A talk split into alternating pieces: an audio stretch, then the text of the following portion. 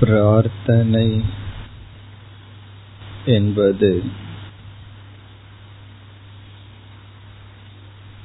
ஒரு விதமான கர்ம செயல்.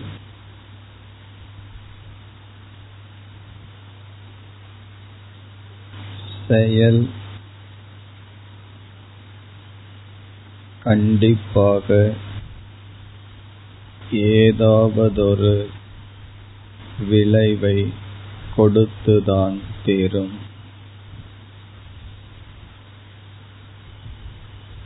ஒவ்வொரு செயலுக்கும் விளைவு இருந்தே தீரும்.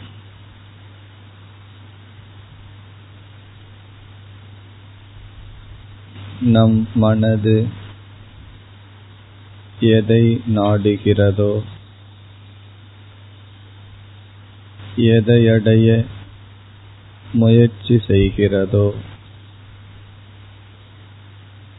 அதை பிரார்த்தனையின் மூலமும் அடையலாம்.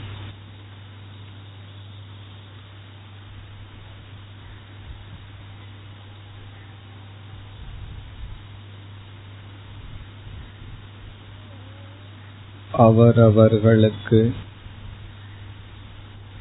அந்தந்த காலத்தில்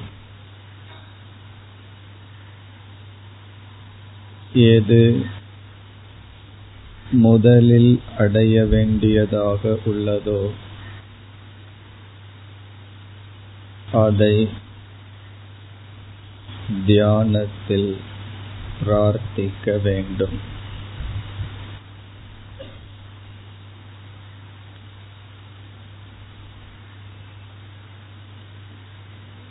ஜபத்தை முடித்துக்கொண்டு பிரார்த்தனையை தியானத்தின் ஓர் அங்கமாக செய்யலாம். நிபந்தனை இல்லை. பிரார்த்தனா ரூப தியானம் செய்ய வேண்டும் என்ற நிபந்தனை இல்லை.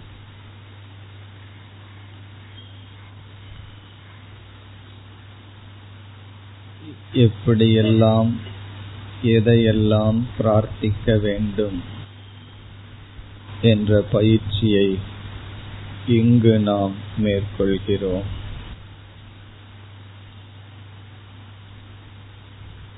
இப்பொழுது ஒரு பிரார்த்தனையில் ஈடுபடுகின்றோம்.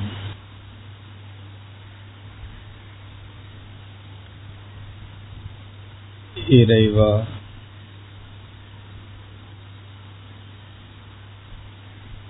என்னுடைய வாழ்க்கையின் அல்லது மனிதர்களுடைய வாழ்க்கையின்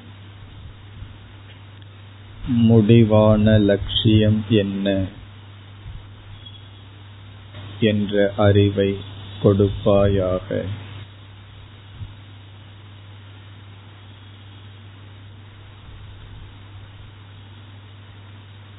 என் முன்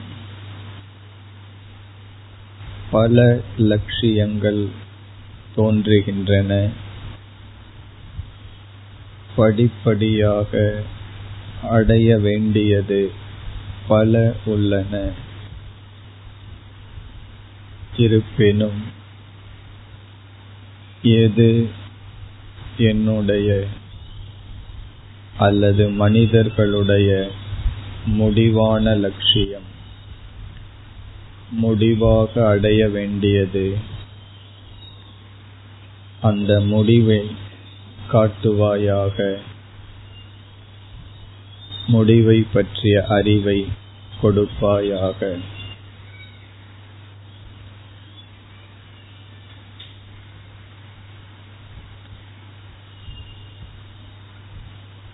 இந்த அறிவை நான் அடைந்தால்தான் அந்த முடிவான லட்சியத்தை தவிர மற்ற அனைத்தையும் நான் இடைக்கால லட்சியமாக கருதுவேன்.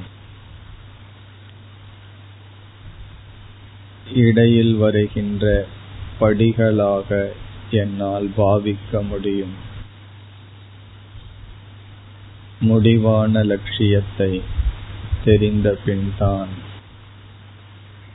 மற்ற அனைத்தும் தற்காலிகமான லட்சியம் ஆகும்.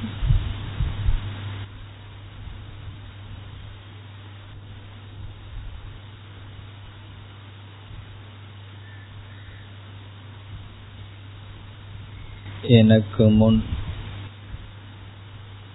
இப்பொழுது முடிக்க வேண்டிய லட்சியங்கள் பல இருக்கலாம். அவைகளை நான் பூர்த்தி செய்கின்றேன். இருப்பினும் என்னுடைய வாழ்க்கையின் முடிவு என்ன என்ற அறிவை நான் பிரார்த்திக்கின்றேன். லட்சிய ஞானத்தை இறைவா உன்னிடம் யாசிக்கிறேன்.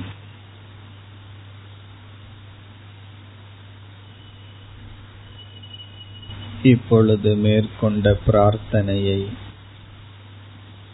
உங்கள் மனதில் நீங்கள் மேற்கொள்ளுங்கள் சிந்தியுங்கள். நீங்களாக இப்பொழுது இந்த பிரார்த்தனையை இங்கேயே மேற்கொள்ளுங்கள்.